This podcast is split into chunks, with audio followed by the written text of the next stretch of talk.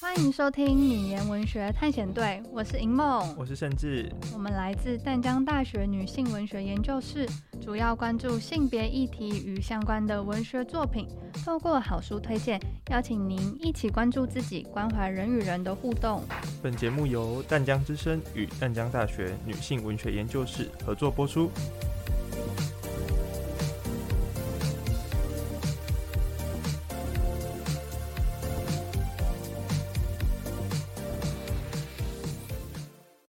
大家好，我们是女言文学探险队，我是银梦，我是盛志。我们今天的主题是什么呢？这次要分享给大家的书是夜深人静的小说家，作者是王定国，彰化鹿港人，作品大多为长篇、短篇小说，也有一些散文集。听说他现在是建设公司的董事长。没错，他在身为建设公司董事长的同时，他利用白天处理公司的事务。然后利用夜晚的时间写作。对于他在写作上的经历，你有知道些什么吗？他从十七岁开始写作散文，十八岁开始获得各方奖项的肯定，写作经历相当丰富，曾获全国大专小说创作奖、时报文学奖、联合报小说奖。在从事建筑业后封笔多年，到中年才又开始重新写作。二零一三年开始渐渐发表新作，最近也出了新书《灵女》哦。那让我来说说这位作家的特色。精细缜密是王定国小说的特色。他擅长描写平常的事物，并且让日常的某一瞬间成为神秘而伟大的一刻。在小说的篇幅越写越长的时候，他也懂得割舍与节制。当你在看完他的作品的时候，总会带给你一种意犹未尽的感受。原来如此。那我听说他近年饱受眼疾之苦，是真的吗？嗯，他在手术之后。剩下的裸视视力其实只有零点三，但他在这种艰难的情况之下，甚至还创作出了《谁在暗中眨眼睛》《昨日雨水》《夜深人静的小说家》等书籍。哇，好强大的创作意志！如果是我，或许就不会坚持写作了。嗯，他这些强大的意志力也让我联想到双耳失聪的贝多芬，或是口足画家杨恩典。这确实让人敬佩。那我们今天要讨论的篇章是什么呢？我们今天要讨论的篇章为这两篇，分别是《苦花》与《妖精》。在你看完《苦花》这个篇章之后，有什么想法吗？我第一个注意到的是这篇小说所采用的叙事视角，全篇采用方先生作为主要的叙事者，但他其实早就已经死了。没错，这真的是非常的特别。作者王定国其实是以方先生死后的视角来回顾。并一路探究他自身的命运到底为什么会迎来死亡。我也在苦花中看见了苦花鱼贯穿全文，而苦花鱼在泰雅文化的语境中是真正的意思，意味这种鱼是真正的鱼，像是电影《赛德克·巴莱》，赛德克本意为人，而巴莱是真正的，表示赛德克人是真正的人。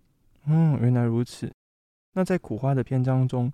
苦花鱼似乎是在投射方先生的处境，孤独、寂寞、无人理解，沉默是苦花鱼的代名词。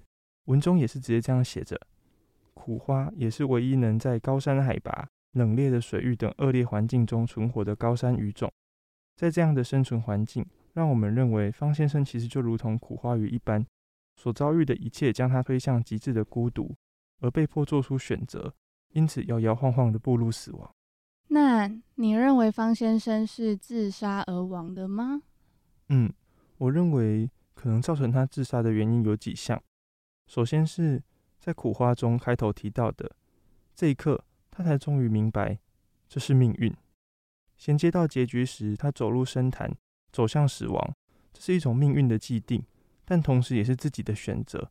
只是这个选择并非是有意的，也是他未曾预料到的结果。再来是他在钓到那尾突破纪录的大苦花鱼后，决定想要解开苦花身上缠绕的线，或许暗示着方先生想要解开世间的各种纠葛。他将自己的后悔投射在苦花鱼身上，透过解开死结，面对死亡，期许自己能够做出正确的事，成为真正的人。你说的也有道理，但我认为他有可能不是自杀。本文中提到。像不断的推磨许多年来生命中不断累积的尘埃，一遍又一遍擦拭，相信总有一天，终于可以把心里的苦痛擦光。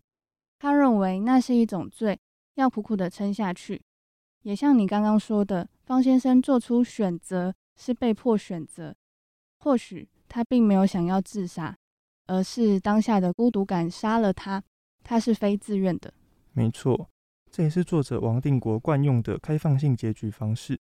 在结局的理解上，采访中提到，王定国的小说反而无法绝情到底，总愿意在最后给出一点微量的救赎，读者可以按照自己的解读去做出更多深入的思考。那苦花鱼的生死，在此我就觉得与方先生的生死并没有绝对的连结了。我觉得它可能是会有另外一种象征的。是的，苦花鱼的象征也可以说是一种对于食物的欲望。对性的逃避，因为方先生已经对阿丽产生欲望，所以才突兀的说我要去钓鱼。这也是作者对我们表达苦花鱼对自身欲望的展现，以及自我内心的投射。内文中，方先生因为出轨而造成家庭破碎，那你又是如何看待出轨的呢？我在这几天也问了身边朋友关于出轨的想法，他们怎么说啊？主要有听到三种说法，有人说。他在当下会感到不知所措，一部分的人决定报复，最后也有人说，也许出轨的人有自己的苦衷。说到这里，我也想请大家另外想想看，出轨的人难道就一定是完全错误的吗？考量到男女情感背后的需求，或许在关系里，其实我们都有忽略到的部分。这就像是我们上次在《凡人女神》中谈到的，在一段关系中，彼此或多或少其实都是有责任的。不太可能有一方是完全免责的。在一段关系中，伤得较重的往往都是被出轨的那一方，就如同下一个篇章《妖精》中的妻子一样。但除了伤心以外，我认为好好照顾自己，努力展开新的生活，才是对自己比较好的。那甚至你呢？对于自己被出轨当下，会有什么想法？啊？怎么说的好像我有被出轨过一样？我是没有体会过啦，但我和朋友讨论过相同的问题。我印象最深刻的是，有个朋友他这样说：如果他被出轨，他会很想要知道对方为什么要这么做，所以他会试着去问为什么。尽管他被伤害了，还是希望能够了解对方到底在想什么。那他真的很勇敢呢。你觉得他们还有可能重新在一起吗？我想，就是他的目的应该是想要了解这份感情到底发生了什么问题。那至于有没有可能重新在一起，当时他是说不可能，因为他认为出轨。其实就只有零次跟无数次的分别而已。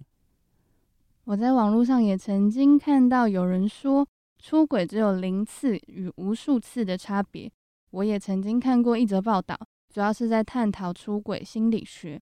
大致上，他们将出轨的原因分成四点，分别是负面感情过多、性生活不满足、近年来兴起的开放式关系，以及本能的自然出轨。原来还有分那么多种啊！那开放式关系和自然出轨有什么差别啊？所谓的开放式关系是伴侣双方保持亲密关系，但在双方同意下，不禁止对方和伴侣以外的人进行性行为，有点类似性爱分离的概念。那自然出轨则是因为人类原本就是动物的一种，会想要繁衍，会有这种欲望，所以人都不可避免。但是，当自己有这样的想法时，要明确的跟自己说，我们是可以 控制自己的，而不仅仅是受欲望驱使。嗯，了解了。那这样听下来，其实零次与无数次这个概念，更像是在考验我们能否真正克服渴求欲望的本能。接下来要介绍的篇章是《妖精》。《妖精》中，丈夫在年轻时出轨过，但他并没有和妻子离婚。丈夫因为对妻子抱着愧疚。在后来的日子里，活得非常的卑微，而妻子也因为无法释怀，长久燃烧着怒意。在故事关键的转折点，其实是在于一通电话。电话的那头说道：“丈夫以前出轨的对象，现在得了阿兹海默症，正待在安养院里，希望他们能去帮忙看看他。”而文中如此描述妻子的反应：长期泡在一股悲怨中的脸孔终于松开了，长长地舒叹了一口气。整个屋子里挑起了他愉悦的回音。妻子在再三思考之后，决定带着丈夫和孩子一起去探望丈夫出轨对象的现况。在妖精的篇章里，文末提及丈夫出轨对象在最后直勾勾地看着窗外。我在想，也许是当下他在脑海中浮现了过去的事物，虽然他没有办法像过去一样清晰地知道发生了什么。也许因为片段式的回忆，那两只眼睛因着想要凝望而变得异常明亮。偷偷朝着我们的车窗直视过来。记得当初我们在讨论时的分歧点，也是在于他的凝望究竟是要尝试回忆起，又或是试图去遗忘呢？那我们先来谈谈阿兹海默症吧。可将其分为三个程度来看。最一开始，病患可能会有轻微的认知衰退，像是忘记自己的名字、嗯、呃，随身物品。还有正式确定患有阿兹海默症开始，就会分成早期、中期以及晚期。那在早期的症状比较像是经常忘记最近发生的事情，然后记忆力下降。在中期开始则会出现分不清楚所在的位置、日期，无法自己打理，如何随着季节穿衣服，或是吃饭与上厕所会需要协助，有时会走失或是迷路。病情进入晚期的时候，会逐渐变得无法完整表达想法，只能说出单词或是片语。患者也会失去日常生活的能力，需要他人协助才能获得更好的照顾。嗯，那依据文本中的描述，感觉外遇对象的病症其实已经进入中期了。他应该已经开始渐渐遗忘更早的事情，就像是他当初与丈夫拥有的过去。因此，在我看来，他发呆地盯着车窗，有时在阿兹海默症中发呆是在选择忘记，而不是选择想起。我认为他并不是想要回想过去，而是想要遗忘过去。你这个说法很有趣耶，因为这其实是赋予了他的主动权。就是原本我总是想着，如果你成为了阿兹海默症患者之后，其实就已经丧失了选择遗忘的权利。但如果他正好正在遗忘与丈夫有关的记忆，那这样的凝视其实就是一种哀悼，无力阻止自身记忆的消逝，她只能矗立在原地，然后目送一切离去。因此，妖精中是这样形容她的眼神：长期处在荒村般孤寂世界里，才有那样一双专注的眼神吧。而以记忆作为代价，外遇对象在荒村般的孤寂世界获得了平静。也讽刺性的带出妻子常年以怨愤作为精神支柱，他面对着这一张毫无回应的脸，很多心底的话本来都想好了，譬如他要宣泄的怨恨，他无端承受的伤痕要趁这个机会排解，没想到对手太弱了，在失去攻击的目标之后，反而连带掏空了自己原先的生活重心。我觉得就如同文中所说，我觉得他并没有赢。那女人是被他自己脑袋打败的，反倒是他这个受害者还走在坎坷路上。若不是慷慨准备了一堆过冬衣物，简直就像押着一个男盗要来指认当年的女娼。妻子确实是在确认到对手失智时落败了，但我也不认为外遇对象算是获胜了。如果要为此而失去记忆，实在是牺牲太大了。我想在这段关系之中，没有任何一个人是优胜者。在文末的最后一句，我想父亲是错过了。倘若我们生命中都有一个值得深爱的人，点出父亲错过了，可能是因为出轨而错过了妻子，也有可能因为外遇对象罹患阿兹海默，错过了与他重新相遇的机会。嗯，那若再将视野更放宽，妖精中的每个人其实都相互错过了，就像孩子也错过了一个完整的家庭，明明就是彼此最亲近的人。在情感关系上却近乎没有交集，显得十分疏离。这也就完美的展现出作者王定国在写实描写之中，透过阿兹海默症作为切入点，在日常中创造出超现实的深厚功力。苦花和妖精两篇中主角有没有什么差异呢？我认为这两篇文章的不同之处有几个原因。在苦花中的方先生，因为对阿丽产生了身体的本能反应，而让他想起了几年前自己因为出轨。造成家庭破碎的伤痛，为了不重蹈覆辙，他才以钓鱼为理由拒绝了阿丽的勾引。而妖精则偏向于心灵及肉体上的同时出轨，主角父亲在跑业务时勾搭上别的女人，还被老婆当场抓包。心灵和肉体上的出轨，一般人比较能接受哪一种呢？我应该是哪一种都不能接受。我也是都不行诶，因为我还是没有办法接受开放性关系。那至于在心灵上的出轨，就更不用说了。如果对方的心都不在了，那对我来说，一切就都没有意义了。如果是我，会选择离婚吧。毕竟出轨这种事，有一次就会有无数次呢。而且我不能忍受我的丈夫出轨后还能若无其事的跟我相处，对我来说太残忍了。那妖精，你的妻子究竟是因为深爱才选择不离婚，或是这是她选择给予丈夫的惩罚呢？会不会是一种对于家庭的执念呢？在放下与放不下之间，能够找到属于自己的生存方式，而不因此感到后悔或荒芜。我想，这是每个人在关系上都应该谨慎思考的问题。苦花中的方先生在那时说出“我要去钓鱼”来拒绝阿丽，因为受到自己欲望的流动，本能的反应无可避免，也因为这份欲望让他想起对家庭的愧疚感。更间接推向他走入死亡。